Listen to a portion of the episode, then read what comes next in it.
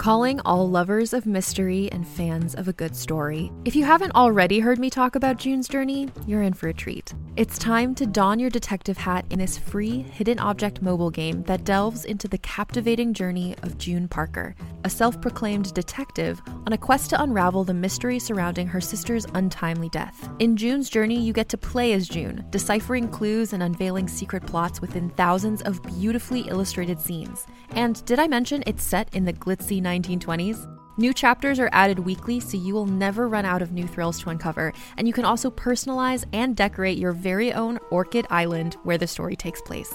How sharp are your detective skills? Find out when you download June's Journey on your Android or iOS device, or play online via Facebook Games. Your detective journey awaits.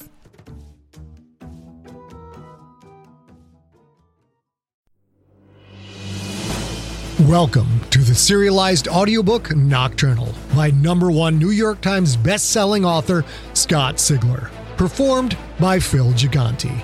This novel contains adult situations, violence, and is meant for mature audiences. Nocturnal is available in print, ebook, and unabridged ad-free audiobook. For links to purchase any version, visit scottsigler.com slash nocturnal. Chapter 71 Amy Zou's Tea Time. Chief Amy Zou took a sip of tea. The tiny porcelain Miss Piggy cup held only imaginary tea, of course, but nothing could taste sweeter. Hmm, she said. This is very good. Which one of you made this? Her twin girls giggled. We both made it, Mom, they said in unison.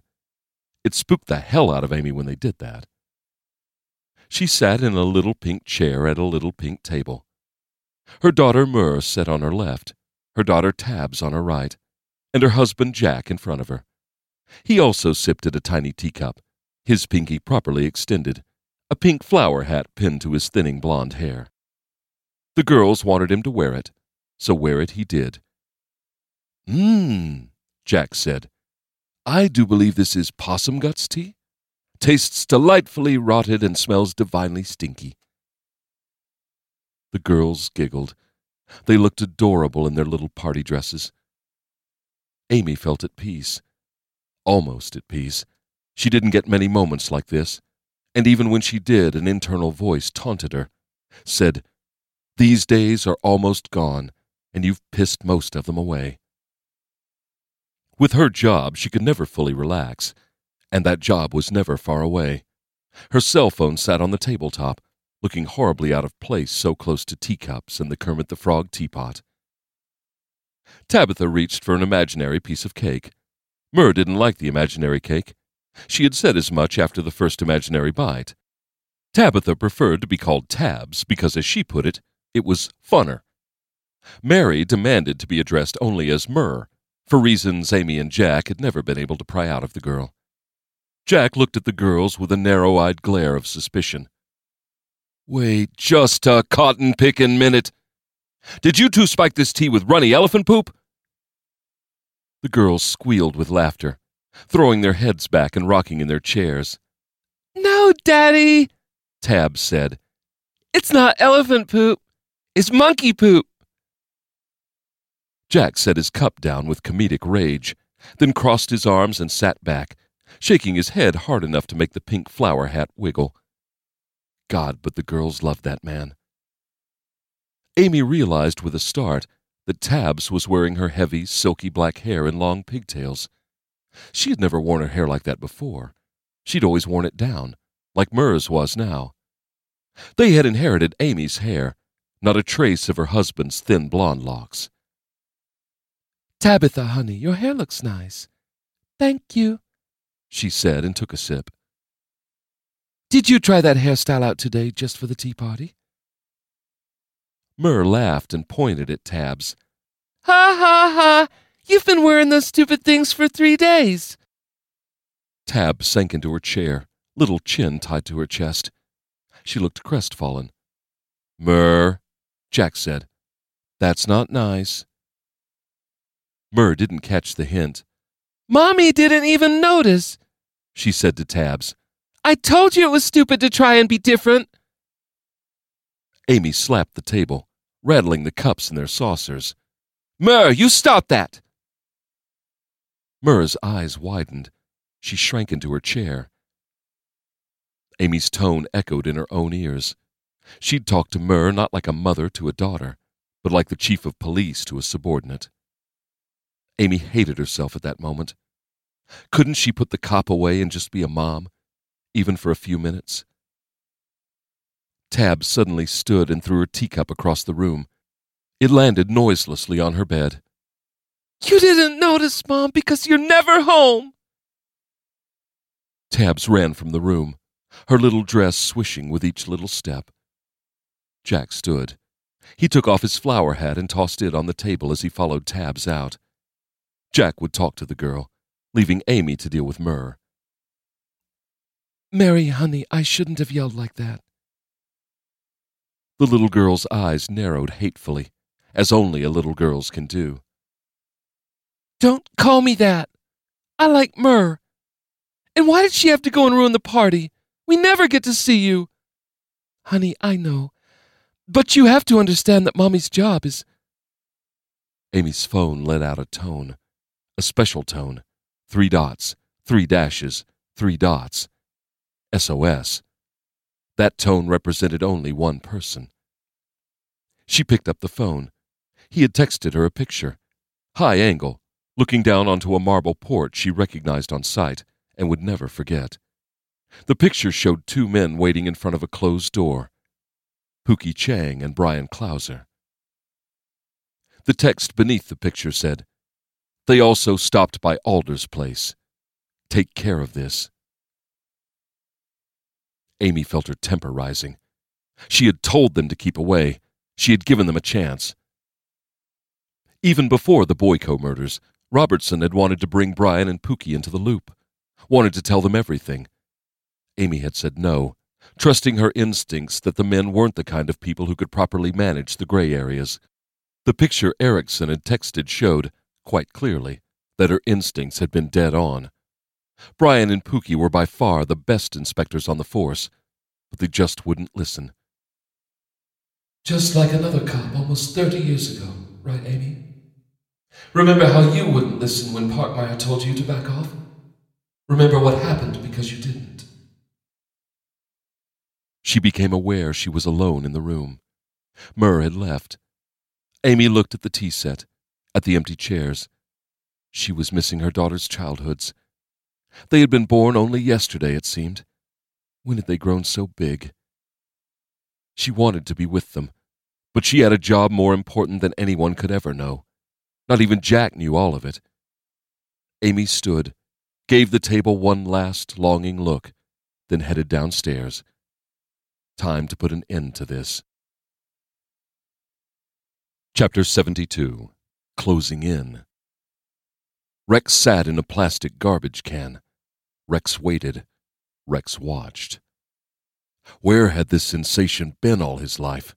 How many hours had he wasted drawing pictures when the real thing made him feel alive, made him feel complete? His tummy tingled inside. His boner had been hard for hours. The garbage can was across the street from April Sanchez's house.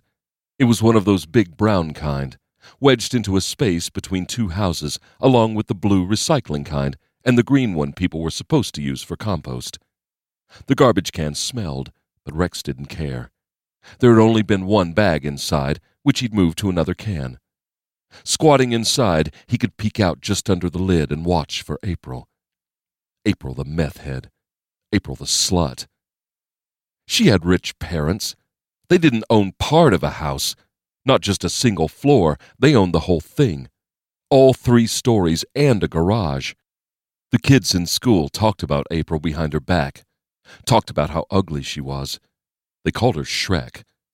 She wasn't fat like Shrek, most druggy girls weren't, but her face bore a passing resemblance. April had been the one who told Alex about Rex's drawing.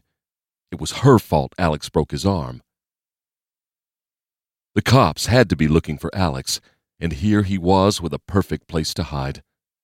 Last night, Rex had followed Alex here.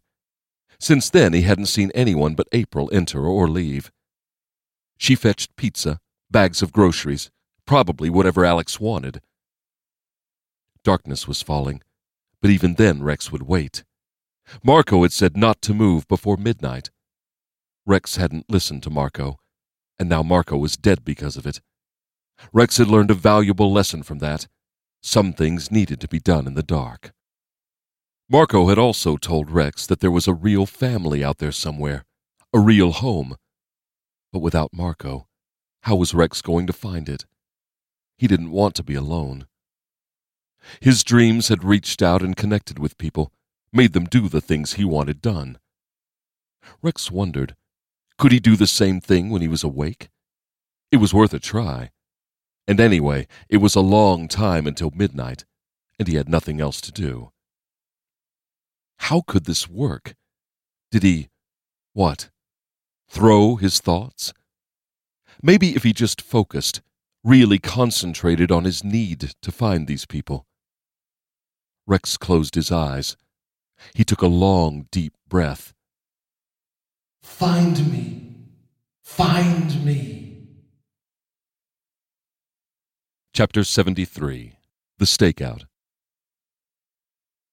Bryan walked around the block for the sixth time. West on Jackson, south on Gough, east on Washington, north on Franklin. Then reverse, go back the other way. A slow walk, looking all around at everything, looking for places to hide. There were eight and ten story apartment buildings on the other side of Franklin Street. He could go up on those roofs and watch the front of Erickson's house. But big apartment buildings meant a lot of windows, and that meant any number of people could be looking out those windows at any hour of the night. If the archer wanted to enter or exit the big gray Victorian, he wouldn't go out the front where so many people could potentially see. He'd have an exit behind the house, or maybe out on the roof and down the side, something hidden. Bryan used his phone to call up a satellite map of the house and the block. The top down view might give him ideas. Erickson's house had a backyard, a pretty big one by San Francisco standards. Tall buildings surrounded that backyard, hiding it from view. Could he get up on one of those buildings? He flicked his fingers on the screen, zooming in on the map. There, on Jackson Street, a tree that looked taller than the building it was next to. He traced the route with his fingertip. If he could scale that tree, he'd be on the roof of a building that abutted Erickson's backyard. Bryan would be four stories up, giving him a perfect view of the rear of Erickson's mansion. He nodded. Yes, that was the spot. He couldn't shake a persistent adrenaline buzz. This guy, this savior, he was a real challenge. Big game. He's big game because he's a killer. That flips all your switches and turns all your dials to 11. Bryan walked to Jackson Street to check his target. He slowly walked past his tree, following the trunk up with his eyes, seeing how he'd climb it to reach that roof. It wasn't dark enough yet, but soon he'd circle back, climb to the roof, and set up his hunting blind. Then the fun would begin. Chapter 74 Tard High up on an apartment building across the street from the mansion, a very still, very quiet person watched the man in black circle the block again. The man was checking out the monster's house. Tard just knew it. How exciting. Tard watched the monster's house every night. Aside from regular bursts of sheer terror when the monster left, or sadness when the monster came back with one of Tard's badly wounded brothers or sisters, nothing interesting ever happened. But this was interesting. Who was this person? What did he want with the monster's house? Tard watched the man in black turn left on Jackson and vanish from sight. Would he be back again? Tard hoped so.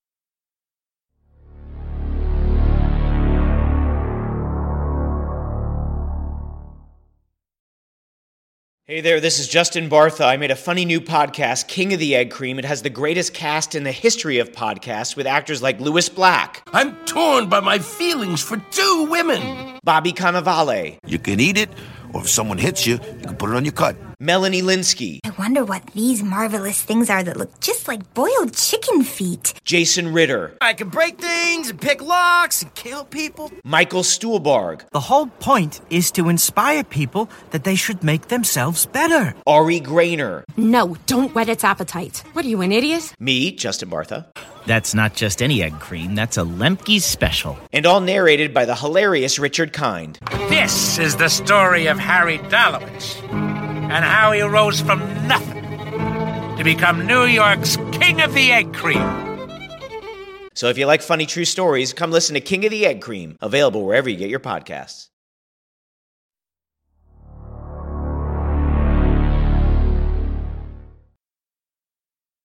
Chapter 75 The Delivery Boy. Pookie showered, hoping the hot water and rough scrubbing might somehow take the edge off his lack of sleep.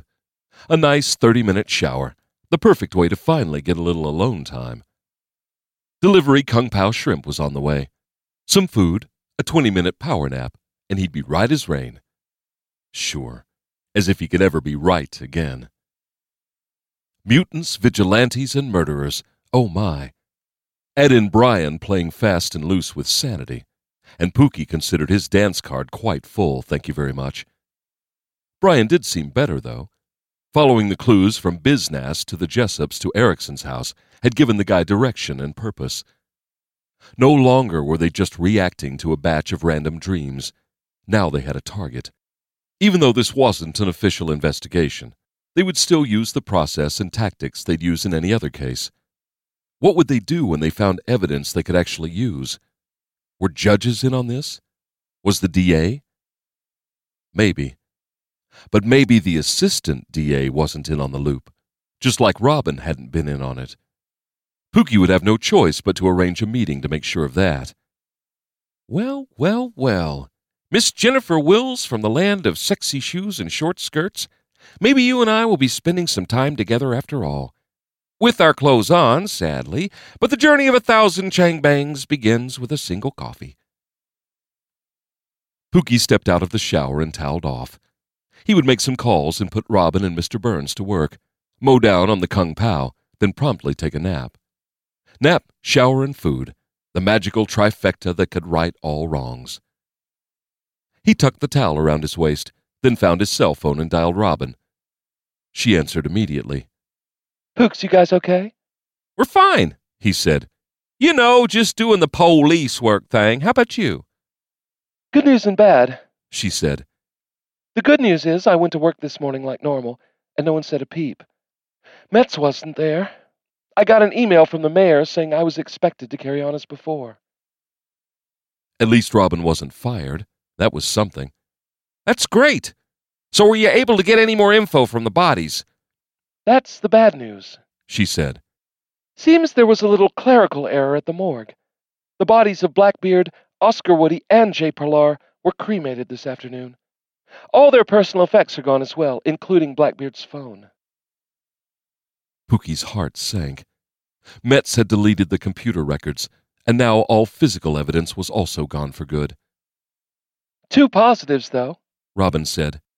Metz apparently didn't call the RapScan people to tell them I'm persona non grata. I snuck one of the portable DNA analyzers out of the morgue. If you find any other likely candidates, we can use the machine to test for the Z chromosome. Ah, that Robin. Such a clever girl. How long will we have that gadget? Don't know, she said. Metz and I were the only ones to use them so far. When he returns, I'll have to sneak it back in. We probably have it for as long as he's out. Pookie's phone chirped with the theme music from The Simpsons, like Mr. Burns calling. Robin, I gotta go. Great job, but there's nothing else you can do right now. Lie low and don't make waves. Got it, she said. Take care of Bryan for me. Will do. He switched to the other line. Black Mr. Burns, tell me you have more info on Erickson. Do I ever? John said. Jebediah Erickson has a criminal record that you're just going to love. And in case you couldn't tell by his real estate holdings, he's loaded.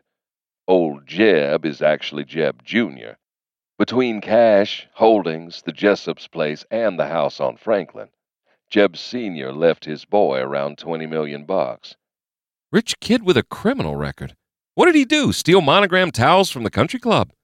Slightly better, John said. 14 allegations of assault and three of resisting arrest. But here's our trump card. He was charged and acquitted of one murder, convicted of another. Take a wild guess what the murder weapon was. Pookie tried to calm the surge of excitement. A gold medal for archery was one thing, a murder conviction was another. I'll take what is an arrow for 200, Alex. Nicely done, John said. And now for our bonus round, where the stakes really add up. The arrow thing wasn't in Erickson's SFPD records, no surprise there. Maybe Zou has the city by the bay on lockdown, but her power doesn't appear to extend to certain correctional facilities. I found Erickson's case files at the California Medical Facility in Vacaville. Pookie leaned back, shocked. The CMF? The same place they kept Charlie Manson and Juan Vallejo Corona? Yep, as well as Ed, the co-ed butcher Kemper, and Keys, the deadly Dutch Maurice. Jeb Jr. was declared unfit to stand trial, so they incarcerated him in the last stop for serial killers. They put him away 28 years ago. After 18 months of incarceration, a certain Baldwin Metz uncovered new forensic evidence that wound up overturning the murder charge. Erickson walked out a free man. That would have put him back on the street just over 26 years ago right about the time Amy Zou and Rich Verdi put a whoopin' on Mr. Biznass. A knock on his door. Burns, my Kung Pao is here. Daddy needs coal for the choo choo. Anything else? That's all I've got, he said. I'll keep looking, though. Pookie out! He folded the phone, grabbed his wallet, and opened the door. Standing there was a uniformed Amy Zou. Oh, shit. Chief, Pookie said. I know budgets are tight, but moonlighting as a delivery boy. Inspector Chang, she said, then walked inside. Shut the door. We need to talk. She looked as neat and pressed as she did in her office at the hall. Pookie looked at the clock on his wall. 9.07 p.m. Did this woman ever put on a friggin' pair of jeans? He shut the door. He suddenly thought of Mr. Biznass's thrice broken nose. His eyes flicked to the polished gun holster hanging from Zou's polished belt. His gun was in the bedroom, and he was wearing nothing but a towel. Awesome. Zou brushed off Pookie's couch, then sat. Her eyes bore into him. I told you to leave it alone. Pookie thought of lying, but why bother? She wasn't here for a slap and tickle. Chief, we know about Marie's children. We know you deleted the symbols out of the database. We know you ripped up case files. We know you took all the Golden Gate slasher info out of the newspaper morgue. She crossed her legs. The law doesn't care about knowledge, Chang. It cares about proof. You have none. She was right, and it pissed him off to no end. How could she be so callous about it? So casual? We know about the Z chromosome. She smiled. Do you even know what that means? Not really. Neither do I, she said. But it doesn't matter, because that information went the way of the computer records and the newspaper articles. Pookie shook his head. This woman disgusted him. How do you justify letting a vigilante run free, above the law, murdering whoever he thinks did something wrong? How can you look your daughters in the eye when you kiss them goodnight? The mention of her daughters hit a chord. Her eyes narrowed in anger. She stood. How can I justify it? Because I saw the bodies. Her hands balled up into fists. A lifetime's worth of repressed rage seemed to explode. Have you ever seen a half eaten six year old? No? Well, I have, Chang. Dozens of them. Have you ever seen an entire family of five gutted, their intestines used to make art? Have you ever seen a row of severed heads in different stages of decomposition? The fucking trophies of a psycho killer the cops couldn't find?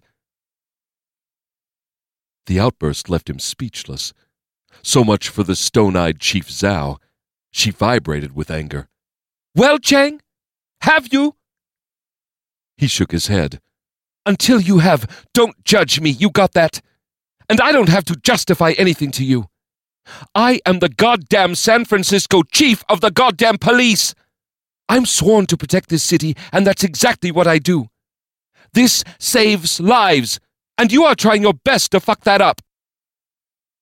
She stopped suddenly, her lips curled back, her chest heaving. Pookie had never heard her raise her voice, let alone blow up like this. She made Bryan look positively sane by comparison. Zou opened her hands, let them fall to her sides. The cold expression returned. Sometimes, Chang, the right thing isn't written in the law books. We don't get to make that decision, he said. Cops enforce the laws. We don't pick and choose which ones count. She shook her head and laughed. Oh, Jesus, you sound just like I did. Her hand smoothed her coat at her stomach, a motion to help her regain control rather than to adjust her uniform. I'll give you one thing, she said. I'll give you this one thing. Then you never speak of it again. You know about Erickson, don't you? Pookie nodded. Yeah. He was committed for murder. Sal paused, seemed to think her words through. Then look something up for me. Oh, pardon me, have John Smith look it up for you. Tell him to analyze San Francisco's murder rate when Erickson was in the asylum. And by the way, you're fired. What? She held out her hand. Gun and badge. Fuck you! I warned you. You're done. So is Clauser. Now give me your gun and your badge. Pookie remembered the look of rage on Bryan's face when Zou had confronted them over Blackbeard's body. Remembered it because Pookie knew he now probably wore that very same expression. He walked to a tray he kept next to his TV. He picked up his badge and its leather billfold and tossed it to her. She caught it, put it in her pocket. And the gun, she said. No, actually, just tell me where the gun is. Nightstand, next to my bed.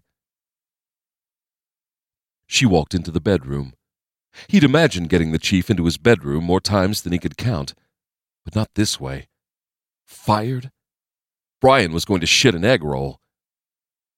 Zou walked back into the living room, then stopped and stared at him. Step away from the door, Chang. He realized he was blocking her path. He stepped aside, giving her plenty of room. She opened the door, made it halfway out before she turned. You and Clauser are finished in San Francisco. Bay Area as well. Let's just go ahead and say all of Northern California. But with one phone call, I can get you both homicide jobs in any city in the country. Think about where you'd like to go. That's what you get from me if you stop all this bullshit and stay away from Erickson. And if we don't, then maybe you should look into employment as a prison guard, she said. Because that's the only way you're going to see Bryan Clauser again. She stepped out, then shut the door quietly behind her. Well, this had turned into one gigantic Mongolian clusterfuck. Fired. What was next? A bullet in the back of his head? He didn't have a shred of proof to go against her. No matter what he and Bryan said, it was their word against hers. Who would she have on her side? Only a chief medical examiner who the world thought walked on water, the assistant chief of police, and the goddamn mayor. What could Pookie counter with? An overly lethal homicide inspector? A medical examiner who would be portrayed as coveting the CME's job and willing to discredit him to get it? And a computer nerd who was afraid of his own shadow and should have left the force years ago? Zou held all the cards. She also held his gun.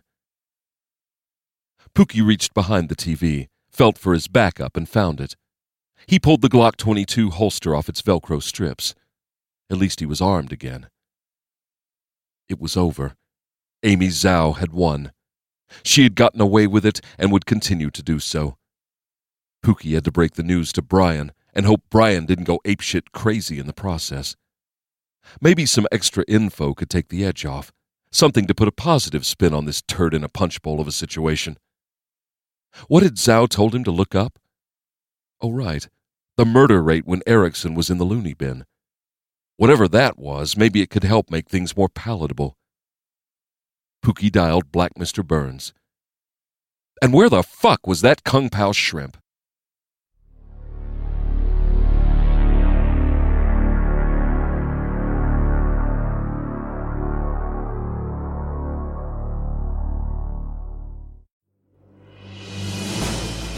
You have been listening to Nocturnal by Scott Sigler, performed by Phil Gigante, produced by Empty Set Entertainment. The Nocturnal audiobook was directed and engineered by Corey Young.